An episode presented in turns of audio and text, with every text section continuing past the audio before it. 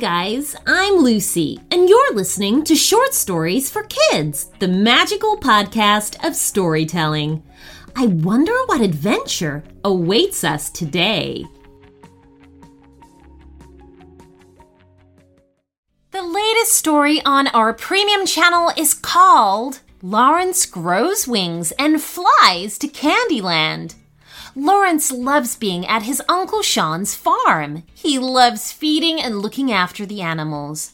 One day, the ponies in the farm magically turn into unicorns and take Lawrence on a magical mission to Candyland. To find out, just sign up to our premium channel. As a premium member, you have a guarantee of having your idea turned into a story and read out on the show.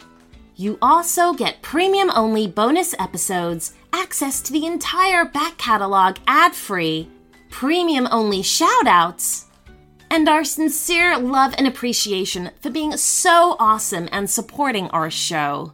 To sign up, just go to shortstoriesforkidspodcast.com.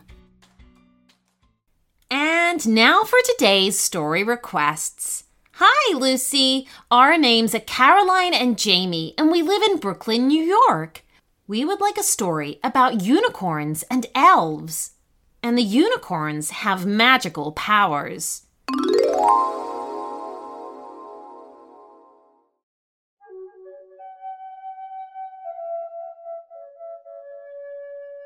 Caroline and Jamie lived in Brooklyn, New York. And one day, their mum said that they could go to the toy store to get some ideas for what Caroline might like for her upcoming birthday. Their mum left them at the toy store while she went to run some other errands in the mall. They were browsing the different aisles, looking at all the different kinds of toys and activities, like sand art kits and bracelet making supplies. They walked down a row that had a pair of unicorn statues and something about them was absolutely intriguing. What do you think about these for my birthday? asked Caroline. I know they're huge, but wouldn't they look amazing in our backyard? How would they even fit in our car? asked Jamie, looking a little unsure. Hmm, I didn't think about that, said Caroline. I just think that they're really nice but I guess maybe I'll just have to visit them here in the toy store. They were about to go and look at some other toys when one of the unicorns spoke. Help us, please, said the unicorn. My name is Glitzy, and our friends, the magical elves, are being held hostage in a faraway land in the sky. Where is this land in the sky, and how come you can talk? asked Jamie. Since you have magic in your heart, said Glitzy, you can hear us, and it means you can understand us. Can you help?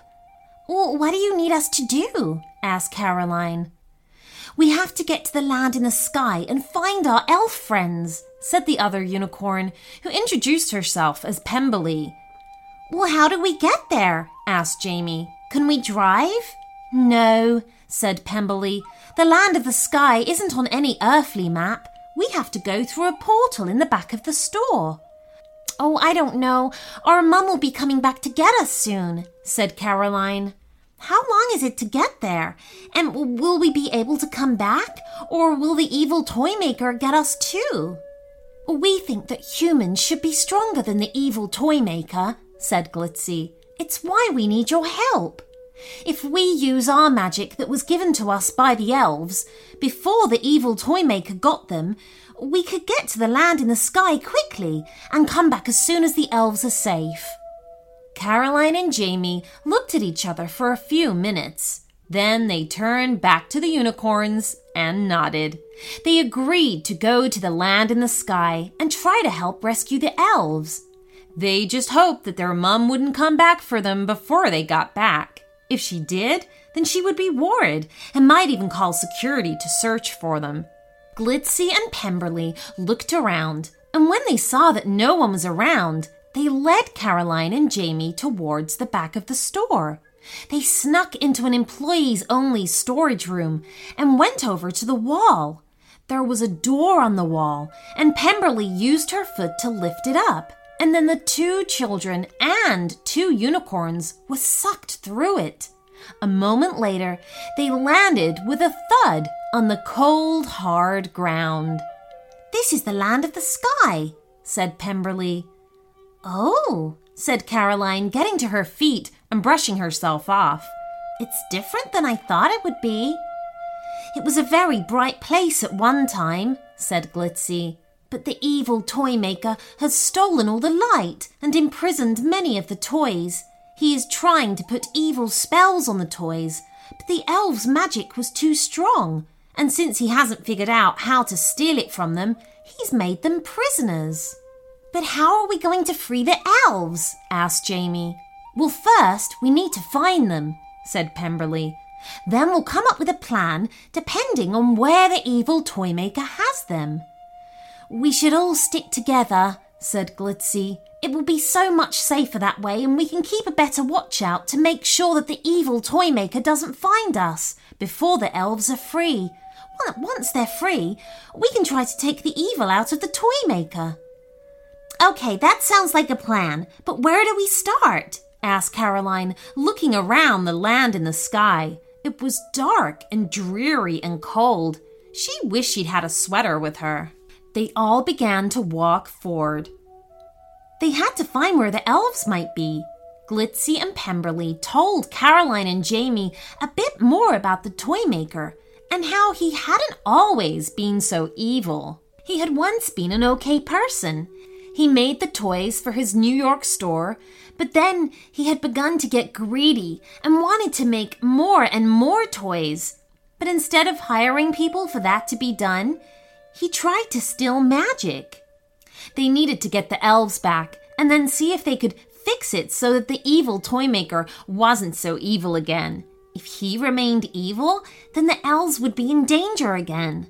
They walked through thick, dark forests on cold and icy dirt.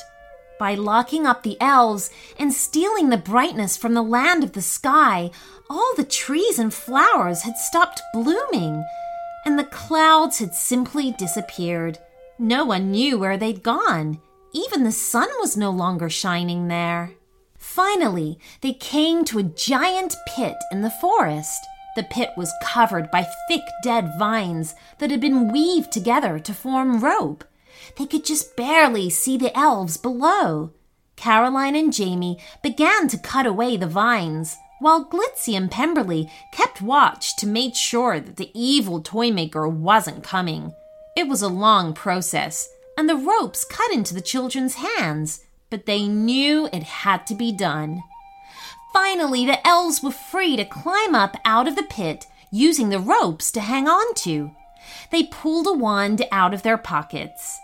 The evil toy maker hadn't been able to find them because the elves had made themselves invisible. Then they went looking for the evil toy maker. They were very quiet as they came upon him eating lunch in his toy shop. The six elves surrounded him and waved their magic wands at him. The evil toy maker fell to the ground. He's in a magical coma, said one of the elves. In a few days he'll awaken and have forgotten that he was ever evil. He might have even forgotten that he was a toy maker, but at least he won't be able to harm anyone ever again. We're going to make the land of the sky beautiful again, and it should be done by the time the toy maker awakens again, said another elf. Now that you've been rescued, said Caroline, we should be getting back. Glitzy and Pemberley helped Caroline and Jamie to go back through the porthole. They ended up back in the store, and the unicorns returned to their place in one of the toy aisles. Surprisingly, the clock on the wall showed them that no time had passed since they'd been gone. Caroline and Jamie were confused by how that was possible. But the unicorns explained that it was the elves' magic that had been able to turn back time. That meant that Caroline and Jamie could still enjoy some more time looking around the store. Caroline still needed to choose something for her birthday. The unicorns would be too big to take home, but Glitzy and Pemberley assured them that the right gift was out there. They just had to keep looking. The end.